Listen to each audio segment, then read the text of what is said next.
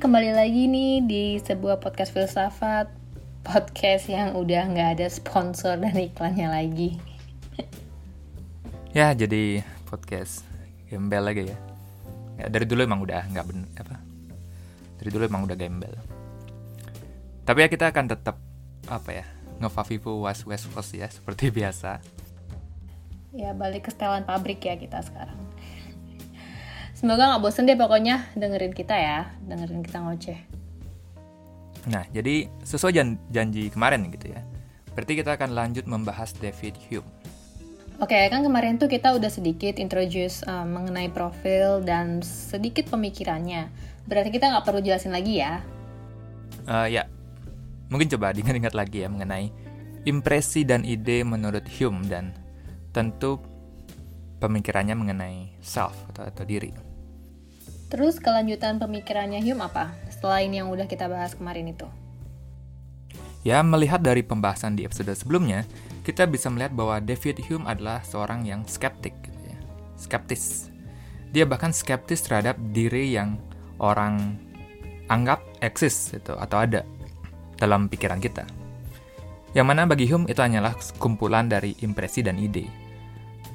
Dan bukan cuma skeptis terhadap diri, dia juga skeptis terhadap kausalitas atau hukum sebab akibat. Emang kenapa dengan hukum sebab akibat? Bukannya dia sendiri yang bilang kita bisa tahu salah satunya dengan mengasosiasikan sebab dan akibat. Kita bisa tahu bahwa jika air dipanaskan, ya pasti air bakal mendidih dong. Iya, tapi itu kan hanya salah satu cara kita menggabungkan ide. Tapi menariknya, bagi Hume, sebenarnya tidak ada yang namanya kausalitas.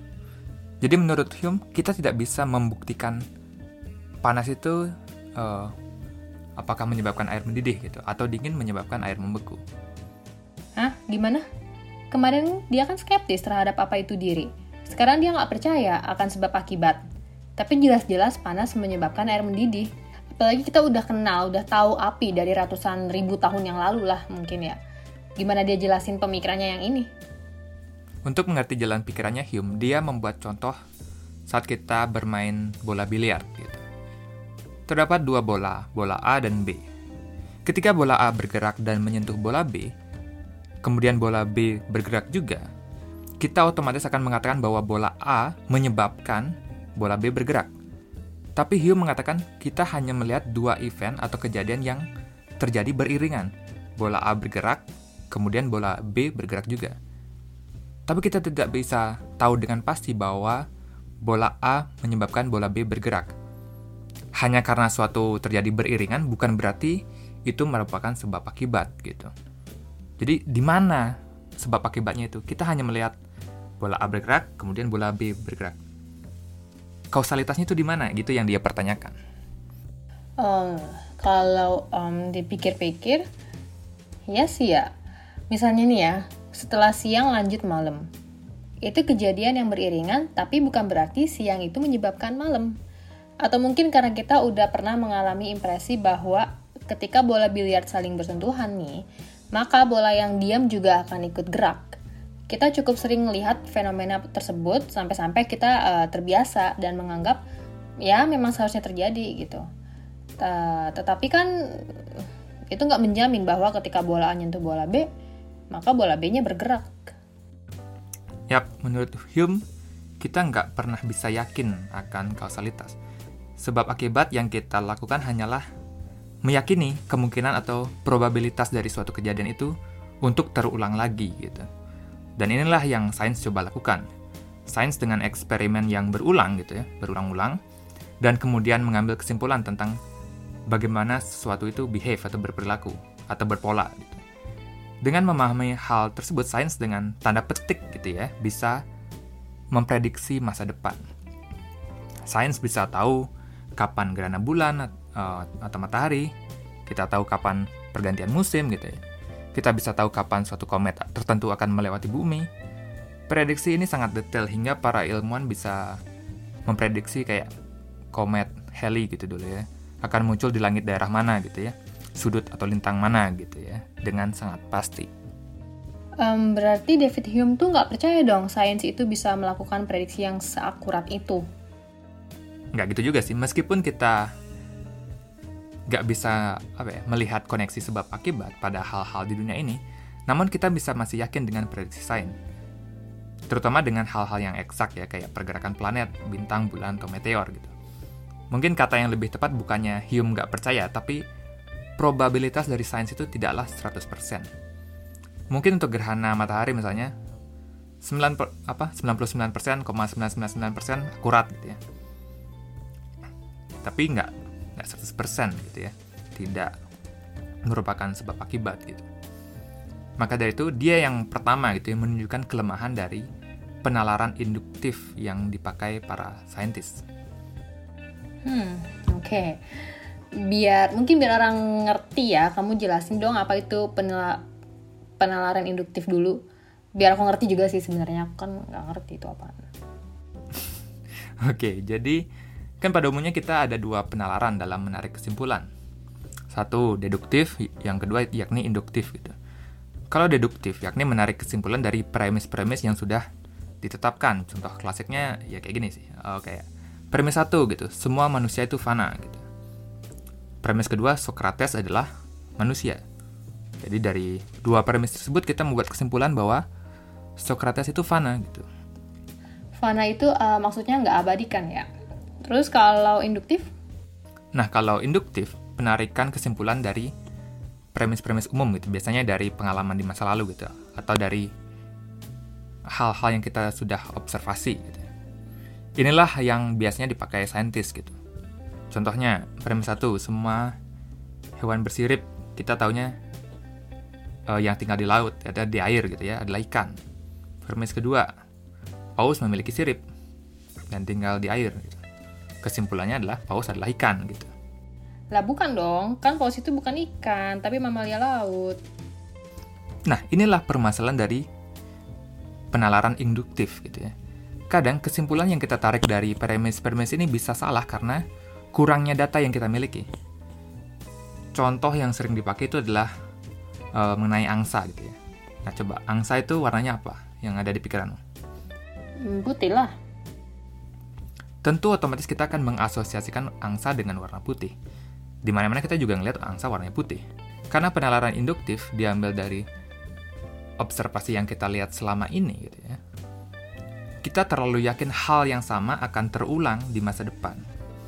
Tapi ketika bangsa Inggris menaruh ya, orang-orang buangannya ke benua Australia gitu ya, mereka melihat angsa. Tapi ketika kita apa menggunakan penalaran induktif ya karena di seluruh dunia angsa warnanya putih, kesimpulannya maka di Australia juga mengikuti pola yang sama yakni warna putih. Tapi faktanya terdapat angsa berwarna hitam gitu di Australia. Nah, kalau gitu gimana gitu ya? Jadi bisakah kita menarik kesimpulan secara induktif? Ini adalah hal yang Hume kritis apa kritik dari penalaran induktif. Oh, jadi itu masalah dari penalaran induktif. Observasi di masa lalu itu tuh nggak menjamin hal yang sama juga berlaku pada semua hal. Ternyata nggak semua hewan yang bersirip adalah ikan, misalnya. Ada juga yang namanya mamalia laut kan, kayak paus uh, dan lumba-lumba. Yoi. Tapi ya, hanya karena Hume skeptis ya dengan berbagai hal bukan berarti dia kayak pyro gitu ya. Yang dulu aku sempat apa jelasin di episode skeptisisme gitu ya. Pyro adalah orang yang sangat skeptis gitu ya. Dia bahkan skeptis terhadap apa yang dia lihat gitu ya.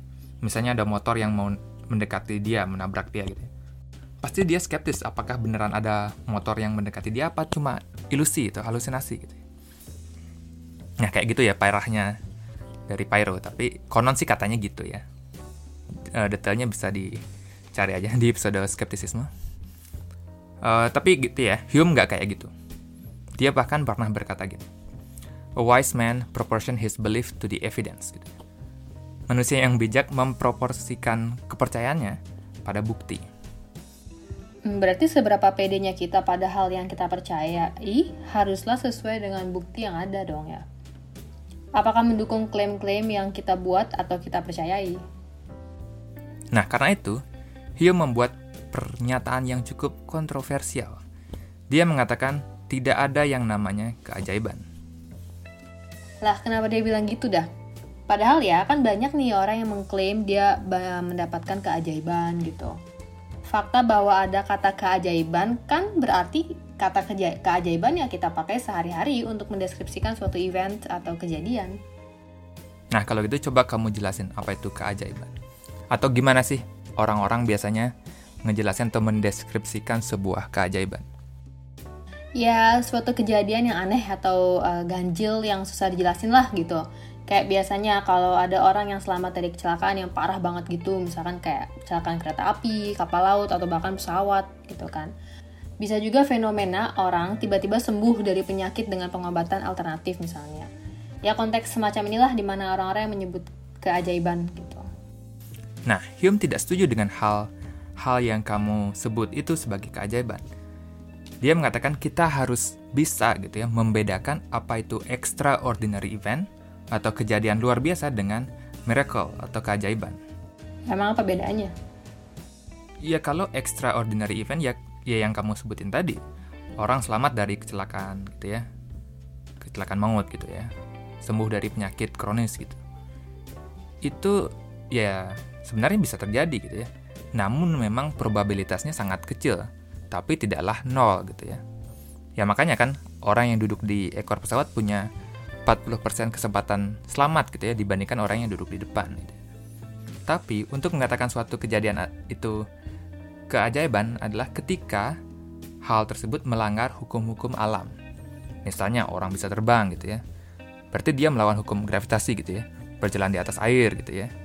Ya yang nggak masuk akal gitu lah ya. Nah itu gitu ya, baru keajaiban menurut Hume. Itulah bedanya kejadian luar biasa dan keajaiban. Tapi terus dia pendapatnya nggak berhenti di sana juga gitu ya. Dia bilang gini. Ketika seseorang mengatakan kepada saya bahwa dia melihat orang mati dihidupkan kembali, saya segera membuat pertimbangan. Apakah lebih mungkin orang ini menipu atau ditipu, atau hal yang dia ceritakan benar-benar terjadi? Saya membandingkan satu keajaiban dengan keajaiban lainnya, dan saya mengumumkan keputusan saya dan selalu menolak keajaiban yang lebih besar. Oh, jadi bahkan ketika kita menyaksikan keajaiban atau orang menceritakan keajaiban, kita haruslah membuat pertimbangan dulu nih. Ya kayak waktu kita bahas skeptisisme kemarin itu, mana yang lebih mungkin? Hukum alam dilanggar atau ada yang trik atau tipuan dari fenomena yang kita lihat itu? Apalagi kita tahu sulap ya kan? Kita banyak melihat kejadian yang seolah-olah melanggar akal, se akal sehat. Tapi seperti yang kita tahu dan para pesulap juga ngaku kok kalau semua itu tuh ya cuma trik. Nah makanya penting untuk membedakan dua hal ini. Yang mana kejadian luar biasa gitu yang mana keajaiban. Jika kita bisa memahami ini maka akan apa ya lebih sedikit ya orang yang kena tipu kali ya.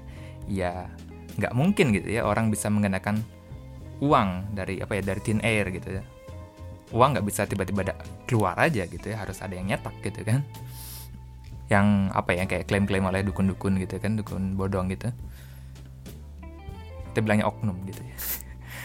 Nggak boleh ntar di demo apa persatuan dukun. Oknum dukun oke. Okay? atau mungkin batu yang bisa apa bikin sembuh orang gitu ya. Itu zaman dulu ya. Pada tahu penari nggak sih? Takutnya apa ya yang dengar gak relate gitu ya ya gitulah ya atau contoh-contoh apa ya penipuan dari keajaiban yang lain gitu. Oke nih, sesuai dengan apa yang kamu bilang tadi, manusia yang bijak memproporsikan kepercayaannya pada bukti-bukti. Ya, untuk manusia yang hidup di abad ke-18, emang pemikirannya David Hume lebih maju sih pada dari zamannya. Ya, apalagi waktu itu uh, dia juga sebenarnya banyak dicekal gitu. Misalnya ketika dia mau dijadiin atau jurusan gitu ya filsafat di University of Edinburgh banyak didesakan terutama dari uh, gereja untuk membatalkan keputusan itu. Uh, mereka khawatir gitu dia akan merusak generasi muda gitu ya dengan pandangan-pandangannya. Dan kemudian juga lagi gitu dicalonkan jadi kejur gitu ya di University of Glasgow. Ya hal sama terulang nggak jadi gitu ya. Banyak gitu ya yang nggak suka sama David Hume karena pandangannya terhadap uh, agama gitu ya ya tapi wajar sih emang pada saya itu emang gitu kan emang pandangannya yang gimana ya tadi misalnya tentang keajaiban itu kan emang kelihatannya ditujukan kepada pihak-pihak yang membuat klaim bahwa dia menyaksikan suatu keajaiban untuk memperkuat doktrin-doktrin agama tertentu misalnya. Dan dengan mengatakan bahwa tidak ada yang namanya keajaiban, ya Hume berarti ya, ya nyari masalah emang orangnya gitu ya. Tapi selain itu ada juga counter argumen yang Hume buat untuk melawan intelligent design. Oke, kayak kamu wajib jelasin dulu deh mengenai intelligent design ini. Biar kita tuh paham starting pointnya itu dari mana. Nah, intelligent design argumen atau dulu disebutnya uh, atau yang benarnya argumen from design gitu ya, atau juga disebut teleological argument gitu. Ya. Argumen ini membuktikan keberadaan Tuhan dengan cara menunjukkan bagaimana dunia yang kita tinggali ini tidaklah alami terjadi gitu ya, tetapi seperti sudah didesain sedemikian rupa. Dan dan desain dunia ini sangatlah kompleks untuk kita jelaskan. Maka dari itu, pastilah terdapat pencipta dari desain kompleks ini. Dan desainer itu ya adalah Tuhan. Jadi kira-kira itulah argumen from design. Jadi desain yang dimaksud tuh mungkin kayak uh, siklus hidup air misalnya nih. Air sungai nih, terus ke air, laut, terus nguap jadi awan gitu kan. Terus jatuh lagi ke bumi. Itu kan kayak desain yang sangat bagus gitu kan. Terus juga kayak rantai makanan nih. Itu kelihatannya rapih gitu kan dari produsen, berupa tanaman, terus konsumen satu yakni hewan herbivora nih, kambing gitu kan. Terus ada konsumen berikutnya gitulah dan berlanjut sampai ke apex predator gitu kan. Terus juga ada peran dekomposer. Nah, rantai ini sangatlah rapi dan seimbang gitu. Ya pasti insting awal kita akan mengatakan ini adalah buatan atau didesain sedemikian rupa. Benar, apalagi banyak yang pakai watchmaker analogi gitu ya untuk mendukung argumen from design ini. Kayak gimana tuh watchmaker analoginya atau analogi tukang jam? Nah, coba kamu bayangin dirimu berjalan di pantai, terus nggak sengaja ketemu sebuah jam tangan. Gitu. Ya. Ketika kamu ngelihat jam tangan tersebut, kamu tahu bahwa sebuah jam tangan yang memiliki desain, struktur, dan fungsi yang jelas ini gitu ya, lebih mungkin memiliki apa pencipta atau watchmaker dibandingkan muncul secara naluri dari alam. Coba bandingin dengan batu yang kamu lihat di pantai juga gitu ya batu itu mungkin aja gitu ya memang terbentuk dari secara alami. Namun ketika sesuatu itu memiliki desain gitu ya, pastilah memiliki desainer atau penciptanya gitu ya. Misalnya yang kamu bilang tadi kayak siklus air, rantai makanan, atau kemampuan adaptasi manusia dan hewan-hewan lainnya. Itu semua terlihat didesain secara genius gitu ya, atau secara intelijen gitu, intelijen desain gitu kan. Maka dari itu berarti terdapat pula seorang desainer yang jenius atau Tuhan. Gitu. Terus gimana Hume melihat argumen tersebut? Apalagi dia kan orang yang sangat-sangat skeptis ya. Celah apa yang uh, dia bisa lihat dari argumen yang banyak meyakinkan orang tersebut? Oke, gak usah lah cari celah dari argumennya dulu gitu ya. Misalnya kita terima kesimpulan dari argumen from design tersebut. Hume akan mengatakan bahwa argumen tersebut hanya membuktikan bahwa adanya desainer tapi kita tidak bisa menalar lebih lanjut atribut atau sifat-sifat apa yang dimiliki desainer tersebut. Uh, maksudnya human adalah ketika kamu membuat kesimpulan adanya seorang desainer, biasanya gitu ya orang-orang akan memasukkan sifat-sifat seperti maha kuasa, maha tahu, maha baik gitu ya, atribut agung lainnya gitu ya kepada desainer tersebut gitu ya. Padahal mungkin saja gitu ya desainer tersebut hanya mampu menciptakan dunia saja. Tapi apakah uh, desainer tersebut maha kuasa, ya kita nggak bisa tahu gitu ya. Apakah desainer tersebut tahu segalanya? Ya kita nggak tahu juga. Apakah desainer tersebut maha baik? Ya, nggak tahu kan, gitu kan. Yang kita bisa tahu hanyalah bukti adanya seorang desainer. Udah full stop gitu. Oh, jadi tuh kayak kesimpulan dari argumen from design hanyalah menunjukkan adanya creator dan belum tentu creator tersebut itu maha sempurna seperti yang banyak orang asumsikan. Tapi tentu Hume juga nemu celah dari argumennya kan. Menurut Hume, sebuah analogi akan semakin tidak akurat apabila yang kita bandingkan itu semakin jauh atau semakin tidak mirip. Untuk membandingkan jam tangan dengan rumah masih oke okay lah gitu ya. Kedua, keduanya didesain dengan jelas. Maka tentu jam tangan dan rumah memiliki desainer. Tapi kalau membandingkan jam tangan dengan alam semesta, ya itu analogi yang sangat jauh gitu ya nggak dekat Maka dari itu kemungkinan jam tangan dan semesta itu beranalogi uh, itu apa ya sangat kecil gitu ya kemungkinannya dan juga semakin tidak akurat. Iya ya, apalagi kalau kita sekarang melihat banyak bukti bahwa hal-hal yang kita kira didesain dengan jenius ternyata banyak cacatnya. Iya, contoh yang sering dipakai itu syaraf pada jerapah gitu ya. Syaraf pangkal tenggorokan pada jerapah gitu ya. Alurnya tuh sangat nggak efisien gitu ya. Agak susah sih mang dijelasin tanpa gambar. Mungkin kalian bisa google aja gitu ya, cari kayak giraffe apa nerve problem gitu ya. Jadi uh, jadi alur syarafnya itu dibikin bisa dibikin dekat sebenarnya, tapi malah muter jauh turun ke bawah, naik lagi gitu kayak nggak efisien aja gitu. Itu satu contoh. Ada banyak sebenarnya. Contoh lain mungkin kayak usus buntu pada manusia. Itu gunanya nggak juga nggak jelas gitu ya. Malahan bisa infeksi dan bengkak. Dan ternyata setelah dioperasi pun manusia juga masih bisa hidup tanpa usus buntu. Jadi apa gunanya gitu ya? Seorang intelijen designer katanya menaruh usus buntu pada manusia gitu kan. Oke nih, berarti Bahkan tidak jelas ya bahwa hal-hal yang kita lihat di dunia ini merupakan cerminan dari desain yang jenius. Ya tentu penjelasan modern yang diakui sains ya teori evolusinya Charles Darwin gitu ya. Teori itu lebih bisa menjelaskan kenapa kehidupan yang kita ketahui sekarang ya kayak gini gitu ya. Dan ternyata memang banyak flaws gitu ya, apa kecacatan yang dibuat oleh evolusi gitu ya. Mungkin bukan cacat ya, tapi tidak jenius saja gitu ya nggak efisien gitu ya. Karena memang yang penting dari evolusi adalah mampu melewati batas seleksi alamnya itu aja gitu ya. Yang penting bisa survive dan meneruskan uh, genetiknya ke generasi berikutnya gitu yang penting. Itu doang yang penting gitu ya. Jadi ya gitulah ya kira-kira perdebatan argumen from design dan David Hume. Menarik sih ya. Uh, dan semoga nggak ada yang marah nih ya dengan bahasan ini. Itu yang tadi tuh ngomong yang ngomong uh, David Hume ya. Semua pemikirannya dia jadi kalau marah ke dia aja. Ya dan juga itu cuma membantah argumen from design gitu doang. Masih banyak kok argumen-argumen lain mengenai keberadaan Tuhan gitu ya. Jadi biar jelas juga kalian paham David Hume itu filsuf yang seperti apa sih gitu ya. Jadi nggak nggak ada pemikirannya dia yang perlu ditutup-tutupi gitu. Ya oke sampai sini aja kali ya episode kali ini. Thank you yang masih mau dengerin sampai sekarang bye. Bye